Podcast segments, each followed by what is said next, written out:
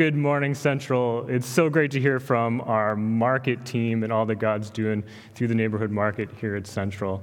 Well, our scripture reading this morning comes from Romans chapter 8, from verse 28 to 32. I invite you to pick up your Bibles at home, turn there yourself, or pick up your phones, devices, and pull up your Bible app. Romans chapter 8, starting verse 28. And we know that for those who love God, all things work together for good, for those who are called according to his purpose. For those whom he foreknew, he also predestined to be conformed to the image of his Son, in order that he might be the firstborn among many brothers. And those whom he predestined, he also called. And those whom he called, he also justified. And those whom he justified, he also glorified. What then shall we say to these things? If God is for us, who can be against us? He who did not spare his own Son, but gave him up for us all, how will he not also with him graciously give us all things? Thanks, Josh, for leading us in that time of prayer. Truly, we are living in very unique days right now with all that's going on with COVID, with all the complexities around what's going on in the U.S. and spreading around the world. Josh said it well. We're praying that Christ's kingdom would come on the earth as it is already come in heaven. That's what we need above all things, is the kingship of Christ and all that that means for peace, where there is violence, for racial reconciliation, for divisions, all these kind of things. And so we pray, no matter our views on whatever your views are on this whole topic, that his kingdom would come. And we need strength during these days, and that's why we're going through Romans chapter 8, an incredible chapter that leads us into strength upon strength upon strength. And Paul, as we come toward the end of the chapter now, it's just moving up to a giant crescendo. And so today I want to begin by reminding you, if you've read this book before, if you've never heard of it, it's the second most published book next to the Bible up to, it was about 20 years ago. Now some books have surpassed it. But it was a book that was written in 1678 by a man named John Bunyan. And the book is, of course, called Pilgrim's Progress. Bunyan wrote this book, and what he was trying to do is to teach us about the Christian life. And so what he did is he told a story where a man named Christian leaves the city of destruction. He meets Christ at the cross. His sins are forgiven. And he begins to travel on a long journey down the king's path toward the celestial city of Zion.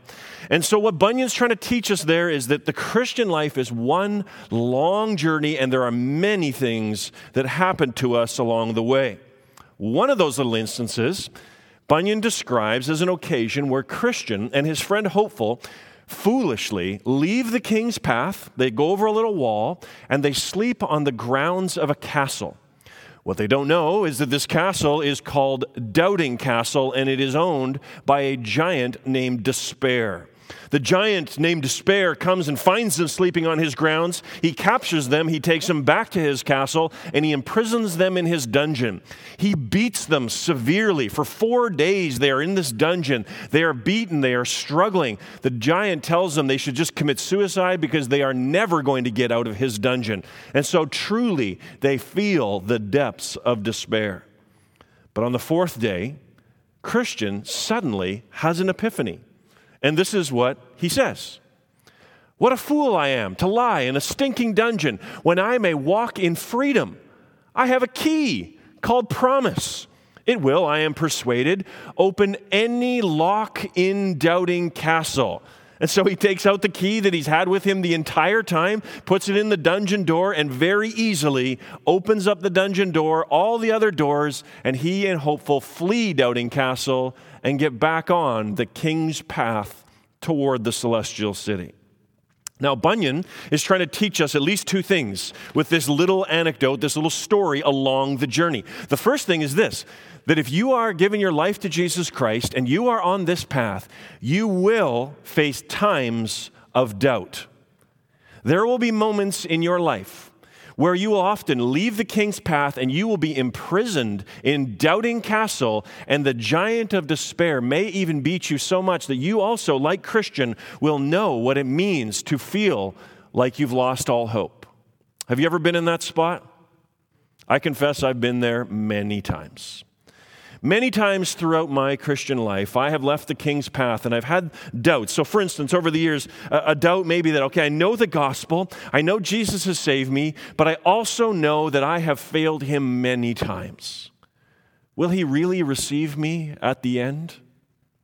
And looking at all of my circumstances, sometimes they seem to collapse around me. And my circumstances seem to say that God doesn't care about me. So I begin to wonder, does God actually care? He says he's loving, but my circumstances seem to say otherwise. And then probably the most common one is just simply the struggle of life. All the hardships, all the struggles, all the pressure, all the things that come in against you, truly following Jesus and loving him and serving him and all that is against you. And it's so easy in those moments to forget about God, that you don't feel his presence, and you can feel like you're on your own. Have you ever been imprisoned in Doubting Castle? Have you ever felt the beatings of the giant of despair and felt like there's not a lot of hope in going on? That's the first thing Bunyan wants to simply say to us, that on this journey, there will be times of doubt. But the second thing, and this is actually the most important thing that Bunyan wants to teach us there, is how to break free from Doubting Castle. Because, of course, the most striking part of that whole story is how easily Christian gets out of the dungeon. There was no need for him to even spend 1 hour in that dungeon. Why? He possessed a key. All he had to do is take the key out and open the door. And what was the key? Promise. In other words, the promises of God. And there is perhaps no better way to learn the promises of God that will free you from doubts and the despair that comes with them than the promises that we receive in Romans chapter 8.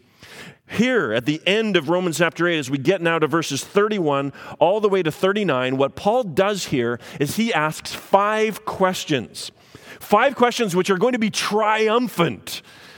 But under these questions, each one of them, there is a doubt. There's a doubt that Paul wants to address in order that we can conquer these doubts, so we would not be imprisoned within the castle of doubt or be beaten by the giant of despair. So each of these questions contains a doubt that if you don't deal with it, will imprison you and will lead you into despair. We could really say that these 5 questions are also 5 doubting castles with 5 giants of despair. But why Paul writes this last section is that he wants to give us 5 keys. And if we learn how to use these keys, they will open the doors so that we can be freed from Doubting Castle, so we can flee its grounds, we can be back on the King's path, running down the road, and we can be shouting that we are more than conquerors through him who loved us. We can say, I am sure that nothing can separate me from the love of God that is in Christ Jesus our Lord. So do you want to know that kind of victory? Then let's come and let's join Paul as we look today at the first 2 questions. There's 5, but today we're only looking at the first 2, what we might call 2 castles of doubt. All right? So the first castle of doubt that rises kind of in our minds as we walk this journey as we're going along has to do with how hard it can be to live for Jesus at times. There is so much that is against us. And like Paul, we can ask a question. So what is the question then that can imprison us within Doubting Castle and can even beat us down with despair? Here's the way I'll put it. Doubt number 1 is this: how will I ever make it to the end when there is so much that is fighting against me?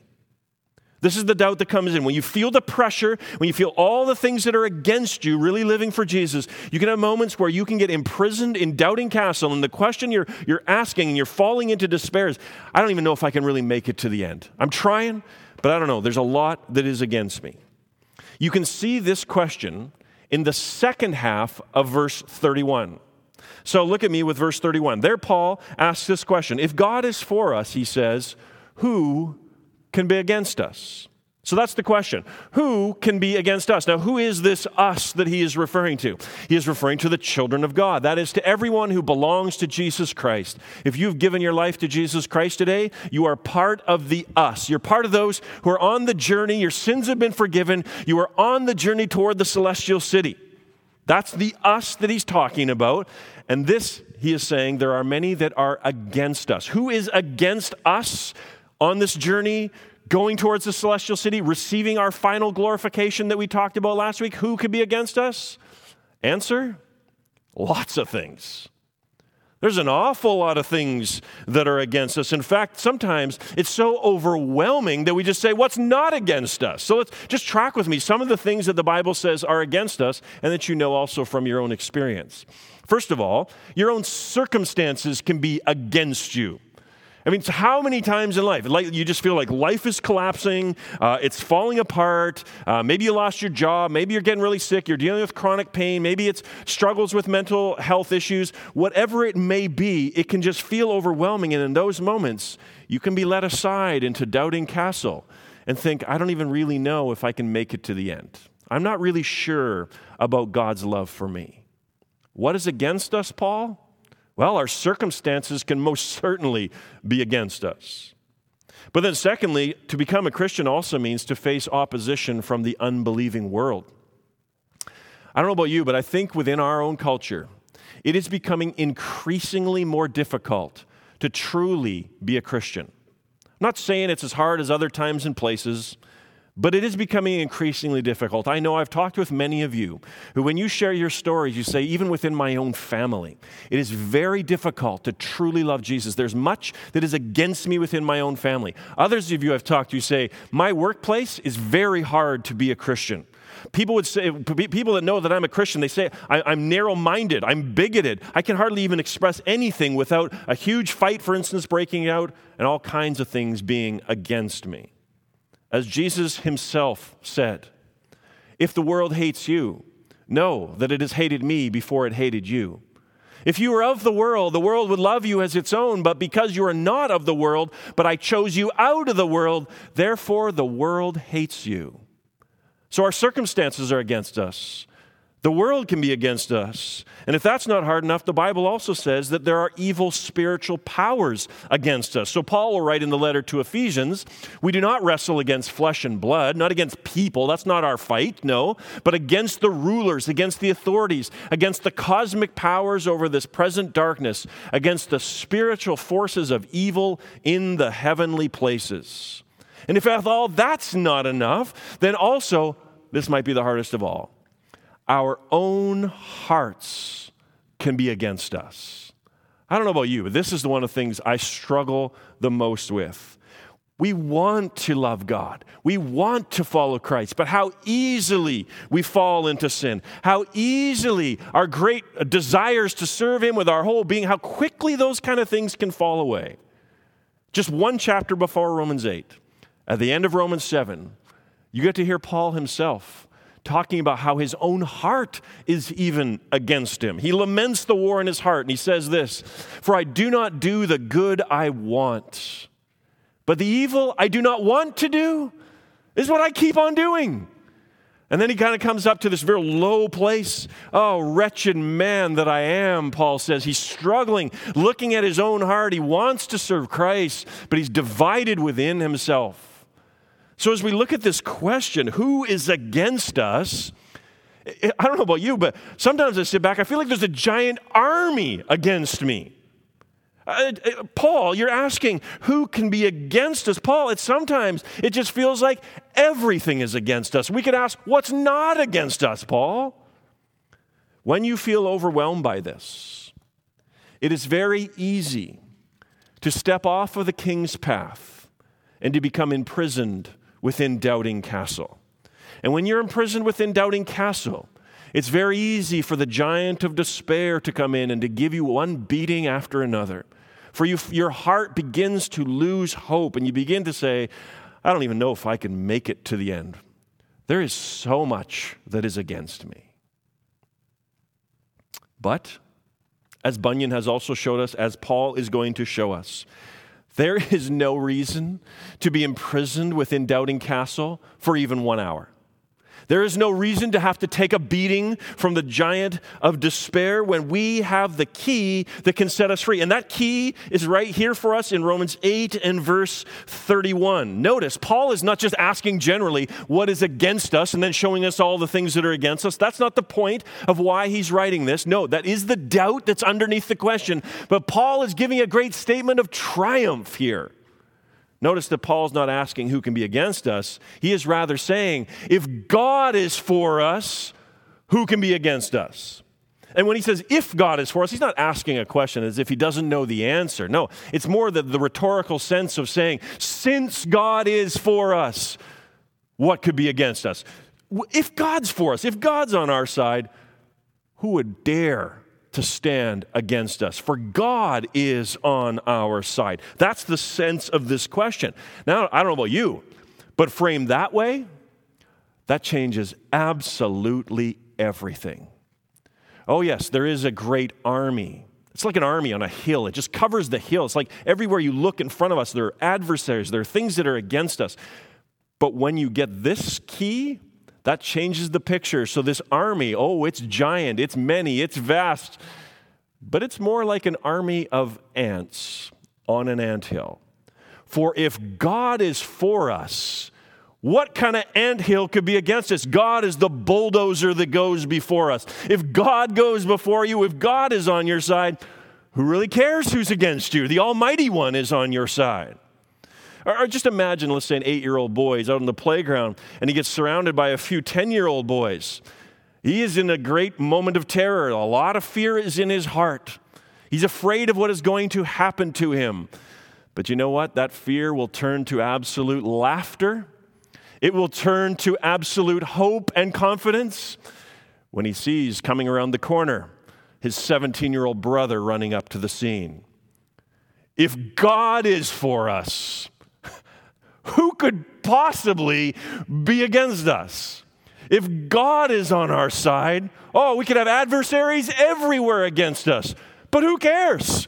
The Almighty One is on our side. So if Jesus has saved you, if you belong to Christ, you can say with Paul these words that if God is for us, who can be against us? What a promise this is. When God is on your side, you can say with the psalmist these words, "The Lord is my light and my salvation. Whom shall I fear? The Lord is the stronghold of my life. Of whom shall I be afraid?" When God is for you, then you can say, of course, in the famous words of Psalm 23, "Even though I walk through the valley of the shadow of death, I will fear no evil." Why? For you are with me. Likewise, if Jesus has saved you, then you can be certain that he will bring you down that long journey and bring you to the celestial city. That is, bring you to your final glorification. How can you know this? Because the God who is for you now is the God who's always been for you and will always be for you. Remember the context. Just go back to the previous verses in verse 29 and 30 that we looked at last week. You remember Paul wrote these words, "For those whom God foreknew, he also predestined. And those whom God, he predestined, he also called. And those whom he called, he also justified. And those whom he justified, he also glorified." So here's the big question. How can you know God is for you? You can know that God is for you because before he even created the world, he chose you and set his love upon you. He determined your final destination, that you would make it to the celestial city. He would completely transform you to be like his son. He was for you when in time he called you. Do you remember the day when he called you? I don't remember. I was too young, but I know there was a day when he called me to himself. He was for you when he not only called you, but he justified you, making you perfectly right before God the judge. And not only all of that, God didn't just plan to be for you from before time began. He was not just for you when he called you and justified you. He is for you in the sense that he will glorify you. And I point out to you again, this is past tense. Why is something that's a future event in the past tense? Because what God plans, God accomplishes. And God, before the foundation of the world, if you belong to Christ, he was for you. He was for you all the way through. He plans to glorify you. In other words, that future event is so certain that Paul can write it as if it's already happened.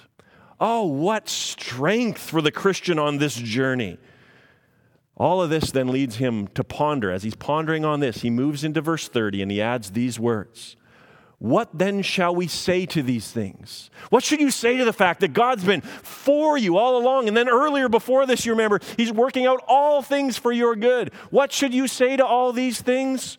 That's when Paul comes to our verse today. If God is for us, who can be against us? What security? Now, just a quick objection here that you might have asked last week and you might be asking now. Are we saying that someone can pray a prayer as, say, a 5-year-old, and then live like the devil their whole lives, and they're going to be saved in the end for certain? Absolutely not. I have spoke many times to you about the necessity of perseverance in the Christian life. Let's never twist the Bible's teaching on grace to mean, oh, you know what, if you just said a few words, you're fine, you don't need to follow Jesus at all. No. The evidence that you are truly a Christian is you've given your life to Christ, you're seeking to follow him, and you are walking that path toward the celestial city. Now, that doesn't mean that you're perfect at all. But the question is, have you given your life to Christ? Are you seeking to follow him? That's the evidence that you truly belong to him. So never let somebody twist this message of grace. But for those of you who are walking this road, what this passage is meant to give you is utter confidence, total security that the God who is for you way back before the foundation of the world, who called you to himself, who will one day glorify you, he's been for you and he is for you. So listen, that means you are invincible. You're not invincible in yourself. No, there's not some new age teaching that if you just get all these resources from within yourself, you can do it and you're strong. No, by yourself you are weak, but you are invincible. Why are you invincible? For if God is for us, who can be against us? Oh yes, your circumstances may be very bad, but God is overruling those circumstances for your ultimate good. Oh yes, sin. You may sin many times. You don't want it. You hate it like Paul. That's another evidence you're truly a Christian. You hate sin. You're in a war against it. And you might say, oh, what's going on with this? Well, Christ died for those sins. Yes, one day death will kill you, but God will raise you from the dead. Oh, yes, evil powers are against you, but you can take your stand in the Lord and in his mighty power. Yes, judgment day is coming, but there is no condemnation for those who are in Christ Jesus. Friends, if God is for us, who can possibly be against us? So I ask you, in the words of Paul, what do you say in response to all these things? What is your response? If you are a Christian, then Paul has given you right here a key that sets you free from the prison of Doubting Castle. When all the things come against you and you're feeling overwhelmed, this is the key to not falling into despair. And maybe there's some of you who have joined our live stream today and you're kind of looking into Christianity. We're so glad that you've tuned in. And I would ask you, what do you say in response to all these things? Here's the biggest thing you got to figure out in life. Is God for you? The Bible says that we are all naturally, by nature, the enemies of God. That is, we do not want to obey him. We do not want him to rule over us. We are in an antagonistic relationship with him. But God, in his great grace and mercy, sent Jesus Christ into this world to reconcile us to himself. Your greatest need is to be reconciled to God. For right now, if you're not belonging to Christ, then this verse is the opposite, that God is against you. And if God is against you, what hope is there? But God can be for you. You can shout like Paul does here. If you give your life to Christ, you say, Jesus, save me. I'm sorry for my sins. I want to follow you. The good news of Christianity is he will reconcile himself to you, and God will then be for you. Give your life to Christ. What holds you back? What do you say to these things? Well, that's the first Doubting Castle. That's the way that we escape from all the things that are coming in on us, and we start to doubt because we feel like, oh, it's too much. The key to getting out is that God is for us. But here's what happens. We escape Doubting Castle, number one. We get back on the King's Road. We're walking. We're following Jesus again. And pretty quickly, we actually get sidelined and get put into another. We give ourselves over to another doubting castle. Because here's what inevitably happens to us. We may say, oh yes, okay, if God is for us, then yes, nothing really can stand against us. But here's the lingering doubt. Is God really for us? It's true, if God is for us, nothing can be against us. But there's always a doubt in the back of our minds that we must wrestle through many times in our Christian life. Is God really for us? How can we know that for sure? I mean, we just talked about circumstances. Sometimes our circumstances sure look like God isn't really for us. And then, of course, there's the ways that we sin and we fail him. And there's that sin that you've asked forgiveness for so many times you've lost track of. Will God ever grow tired of you?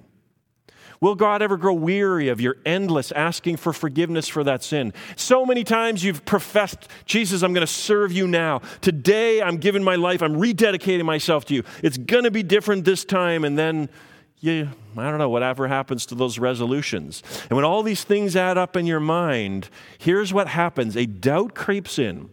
And that doubt is simply this, is God really for me? I'll put it this way. This is the second castle of doubt. How can I be sure that God is completely on my side, especially considering how much I fail him? And in retrospect, I should have added, it just makes it too long, considering how much I fail him and how much my circumstances seem to even say the opposite. We could add that onto there as well. But this is the doubt underneath all this. How can I be sure? Okay, if God, it's true. If God is for us, nothing can be against us. But how can I be sure, absolutely sure, that God is completely on my side, especially when I sense all the ways that I failed him and when I look at my circumstances and I see, oh man, it doesn't seem like God is really on my side. This is the second question now that Paul asks. It's in verse 32. Let's look at it together. It says, he who did not spare his own son, but gave him up for us all. Here's the question. How will he not also with him graciously give us all things? This is going to take a little bit of unpacking, but many of you know the name John Piper. John Piper says this is the most precious verse in the Bible to him. It's going to take a little unpacking, but if we stay with this, I think you're going to agree with him. This is one of the most incredible promises in all of the Bible. Because what Paul is trying to do for you here is to make you utterly convinced of God's love for you so that you can trust him no matter what your circumstances are, so that you can be sure that no matter how much even you fail him as you strive to obey him, he is still for you. He wants to banish all feelings that God may have abandoned you. That's what Paul wants to accomplish. And here's the key to notice. He doesn't do this simply by saying to you, you doubt God's love? No, guys, God is love. That's true, but it's vague. It's general. What you need when you're in second doubting castle and you're maybe falling into despair, you need far more than a general statement that God is love. You need far more than just a vague kind of, okay, God is love. What does that mean for me? What Paul is going to do for you here is he is going to give you facts, rock solid facts that absolutely prove beyond all shadow of a doubt that God loves his children. Not vague generalities, absolute facts. And when you know these facts, if you get these facts, you'll always have the key to open up the dungeon and escape Doubting Castle. So here's what I want to do. I want to kind of rip apart this verse into all of its little pieces and stick with all these little pieces because then at the end I want to bring them all back together again. So let's rip it all apart here. Here's the first thing I want you to notice. This verse is really two parts. There is the promise. This is what we're going to look at. The promise is, how will he not also with him graciously give us all things? But Paul does not begin with the promise. He puts a foundation underneath the promise. And you've got to get the foundation. If you get the foundation, the promise will always be there for you. But the reason why we don't always trust the promise is we haven't got the foundation sure. So let's spend a little time first on the foundation, which is this, that he who did not spare his own son, but gave him up for us all. Let's rip that into a few pieces, okay? Let me ask you this question. Who put Jesus on the cross? That question is not just some theory question I'm asking you. If you can answer that question, you will have the key to get out of all doubting castles. If you can answer that question, I'm not overstating this to say, you will always be able to combat all doubts, all things, all despair that comes into your life. You will have the key for everything if you can answer that question. So who is it who put Jesus on the cross? Now, you might say, it was the crowds. I mean, they're the ones that called for his crucifixion. That would be true. You might say it was Judas. He's the one who betrayed Jesus. If you answer that, that also is true. You might answer Pilate. Pilate's the one who basically gave the legal authorization for this to happen. And if you answer Pilate, that is also true. You might say it's the soldiers. They're the ones who actually pierced his wrist. They're the ones that pierced his feet. If you answer that, that's also true. But none of those are the ultimate answer. Here in this passage, as in so many others, we get to see behind the curtain, as it were. We get to see who really put Jesus on the cross. Here it is in these words. Who is it? He, being God, is the one who gave him up for us all. God is the one who gave up his Son for us all. Acts 2:23 says the exact same thing. Jesus delivered up according to what? Pilate's schemings, the crowd's plans. Is that why Jesus was delivered up? No, Jesus delivered up according to the definite plan. Oops, I'm going to break the TV. I'm getting too excited. The definite plan and foreknowledge of God. God is the one who planned the death of his own Son. God is the one before the foundation of the world who planned to give up. He who is most precious to himself, his own beloved Son, God is the one who planned it. So the cross was not an accident. Yes, all those other players were involved, but ultimately what Paul is saying here is that it was God who gave him up. Now, here's the next question you've got to be able to answer. Notice that there's another line in here. Notice he says that he did not spare his own Son. Why did he not spare his own Son? Think this through a little bit deeper. When you see this language of did not spare his own Son, does that make you think of any other Bible story? I know we often play Bible Jeopardy here, but there's no one really here today. I just got some tech people, and they're too focused on what they're doing right now. So often I like to play Bible Jeopardy with you. What Bible story do you remember that has this language of did not spare his own Son? Do you know? Abraham and Isaac. You know the story. This language recalls Abraham and his son Isaac when Abraham lifted up the knife above his son, but he spared his son when the voice spoke from heaven and told him to stop, and God provided a ram as a substitute so that his son Isaac did not have to die. Now, notice the opposite here. In Jesus' case, the Father gave up his most precious Son, but God the Father did not spare his Son. The knife came down upon Jesus. There was no voice from heaven ordering the whole thing to stop. There was no substitute ram that could be put in the place of Jesus. No, God did not spare his own Son. So who put Jesus on the cross? Ultimate answer, God did. Now here's the second question. Why? Why would God not spare his own beloved Son? You can't say it's because the Father didn't love the Son. He has always loved the Son from before you and I were ever born, for all of eternity past. The Father and the Son are in a perfect relationship with each other along with the Spirit. The Father loves the Son, but he gave him up, and he did not spare him. Why? The answer's still in one more piece within the foundation. Here it is. He who did not spare his own Son, but he gave him up. Here's the key phrase. For us all. For us all. John Piper puts this perfectly. God did not spare his own Son because it was the only way he could spare us. Here is the ultimate proof of God's love.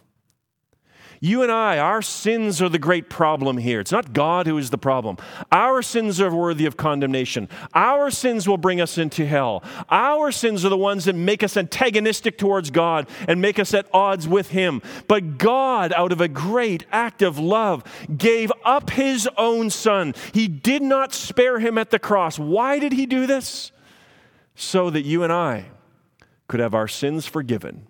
We could be justified before God. We could be completely transformed into the image of His Son and brought into God's world to spend eternity with Him. God did not have to do that for us at all. But out of the greatest act of love there ever was, God did not spare His own Son, but He gave Him up for us all. Okay, so those are the pieces that we put together for the foundation. Now, if you stayed with all of that, now you're ready for one of the greatest promises in all the Bible that can help you through so many situations. We're ready to see this key that will free you from ever thinking that God's love may decrease, that He may grow tired of you, He may grow weary of you, or that He will not finally save you, even if He's called you in the beginning. So let's follow the logic now. There's the foundation. God, who did not spare His own Son, but gave Him up for us all. Here's the promise. If God did all this for you, how will He not also with Him graciously give us all things? Now follow this logic. It's an argument from the greater to the lesser. That's how we could put this, first of all. In other words, God, who did the greatest thing of all, of giving up His own Son for you, how can you not then imagine? Why would you ever doubt that He would do the lesser, easier things of giving you things like you need a job? He'll give you a job. He gave up His own Son for you. Don't you think He can provide for your basic needs? You're going through trials. You need to be sustained through these trials. He gave up His own Son for you. How will then He not also just give you the ability to persevere no matter how hard that trial may be? You worry you might not make it to the end? He gave up His own Son for you. You don't think He can graciously give you what you need to persevere to the end? It's an argument from the greater to the lesser. Or we could put it this way, same thing. It's an argument from the harder to the easier. In other words, if God has done the hardest thing imaginable, which for God, this is the hardest thing, giving up His own most beloved Son, to give Him up, to not spare Him. If God did that hardest thing imaginable, don't you think He can do the far easier things of being patient with you, even though you're not perfect yet? Don't you think He can do the much easier thing of being patient with you and persevering along the journey, giving you all the things you need to live your Christian life, to bring you finally into His celestial city? See, the love of God, this is what you need. You don't just need a general statement that God is love. You need proof, rock-solid proof. And that is what Paul gives you in this promise. You can use this promise for everything in life. I was praying this as I came to church this morning. Honestly, just feeling a little bit down this morning, struggling to keep my thoughts clear even for this message. So here's how I prayed this morning. Father, I need your help to be able to speak this morning. That's what I'm asking you for. This is the all things. This is one of the all things I need today. I need the ability to speak. Lord, you've given me this job. It's not always the easiest. I need your help. And so what I pleaded was, God, you gave up your Son for me. You did that really hard thing. It's a pretty easy thing to just give me your Spirit to do one more sermon. And there's like millions of other preachers preaching today. You can do it all for them. So if you could do this hardest thing, surely you could do the easiest thing and give me your Spirit to be able to speak today. That's how you pray this promise all the time. This is what will convince you of God's love. Not some vague general God is love statement, but what God did to prove His love. Let me put this in the form of a story. Hopefully bring it home to your heart. There's once a young man, and he's working in the mines, and he had a tragic injury. He was a strong Christian guy, but he had a tragic injury, which left him bedridden the rest of his life. So over the years, he would watch out his window, and occasionally he'd see some of his old, guys he would work with in the mine. He'd see them going by. He watched as they grew up. He watched as they got married. He'd see them with their wives pushing along a baby carriage, and eventually he even watched them become grandparents with their grandkids. He saw all this from his window. He also heard how the company he had worked for became more and more successful, greater wealth, and yet made no adequate provision for his loss. He watched as his body began to wither. He watched as his house crumbled, and he watched as all his hopes for a better life eventually just faded away and died. One day, a young man came to see him. In the course of the conversation, this young man said, I don't mean to I don't want to be too insensitive, but I hear that you're a Christian. I know you believe that God loves you, but when you look around at all in your life, how can you say that God loves you? And the old man laying in his bed thought for a few moments, and then he smiled. He said, yes, there are days when I do doubt. There are days when it seems like Satan himself comes and he sits on the end of my bed, and then he points me out the window and makes me think about all the things that are going on that I have missed. He points me to my friends who have all gotten married. They've had children. They've had grandchildren now. And then he says to me, does God really love you? And then he begins to point me to my tattered old house, which is beginning to fall down all around me. He points me to all of the beautiful houses that my friends live in. And he says, does God really love you? And then he makes me think about one of my friends who has a beautiful granddaughter. This man has everything I've ever wanted, but I've never had. He points me to that man, and then he waits until I feel a little emotional and the mist begins to form in my eyes. And then he says in my ear a last time, does God really love you? The young man was kind of taken aback by how honest the older man was being. And he said to him, well, how do you respond when you're struggling with these doubts of God's love for you? How do you think that through? How do you not fall into despair? And the old man said, well, I take Satan by the hand and I take him to a hill called Calvary. He points me to things, and there I point him to things. I point him to the nail-pierced hands. I point him to the thorn-pierced brow. I point him to the spear-pierced side. And then I say to him, oh, how God loves me. Friends, that is the way you deal with the doubts. That is the only way you can be saved from the giant of despair. You need more than just vague generalities of God loves me. What you need are facts. And what you need to do is go back to Romans 8:32. Memorize this verse. Remember the logic of it, that he who did not spare his own son, if God would not spare his own son, but he would give him up for us all, and put your name in there, as Paul does in other places when he says, the Son of God loved me, Paul, and he gave himself for me. Same thing here. He who did not spare his own son, but gave him up for me, how will he not also then graciously give me all that I need to persevere to the end of this journey? Be gone, doubts. Be gone, despair. Whatever may be going on in my life, the one thing I am sure of is that God still loves me, for he proved it in not sparing his own son. And then you're back on the King's Road. And there are many other things that you'll have to face along the way. We'll look at some more next week. But later in the story of Pilgrim's Progress, another character comes along, a man named Mr. Greatheart. He and his friends come across Doubting Castle on their journey to the Celestial City, and they decide they want to try and kill the giant of despair. But it's way harder than they thought. Just like in life, despair is like a cat with many lives. But they eventually kill him, and they cut off his head. And then they set to tearing down Doubting Castle, but that too is a major job. It takes 7 days to tear down Doubting Castle. And what Bunyan's trying to say to us with all of that is, along the long journey toward the celestial city, we will have to face this giant, and he is not easy to kill. Despair is something we all struggle with. There are so many doubts, and we must face them. We must persevere against them. We must continually make war against them.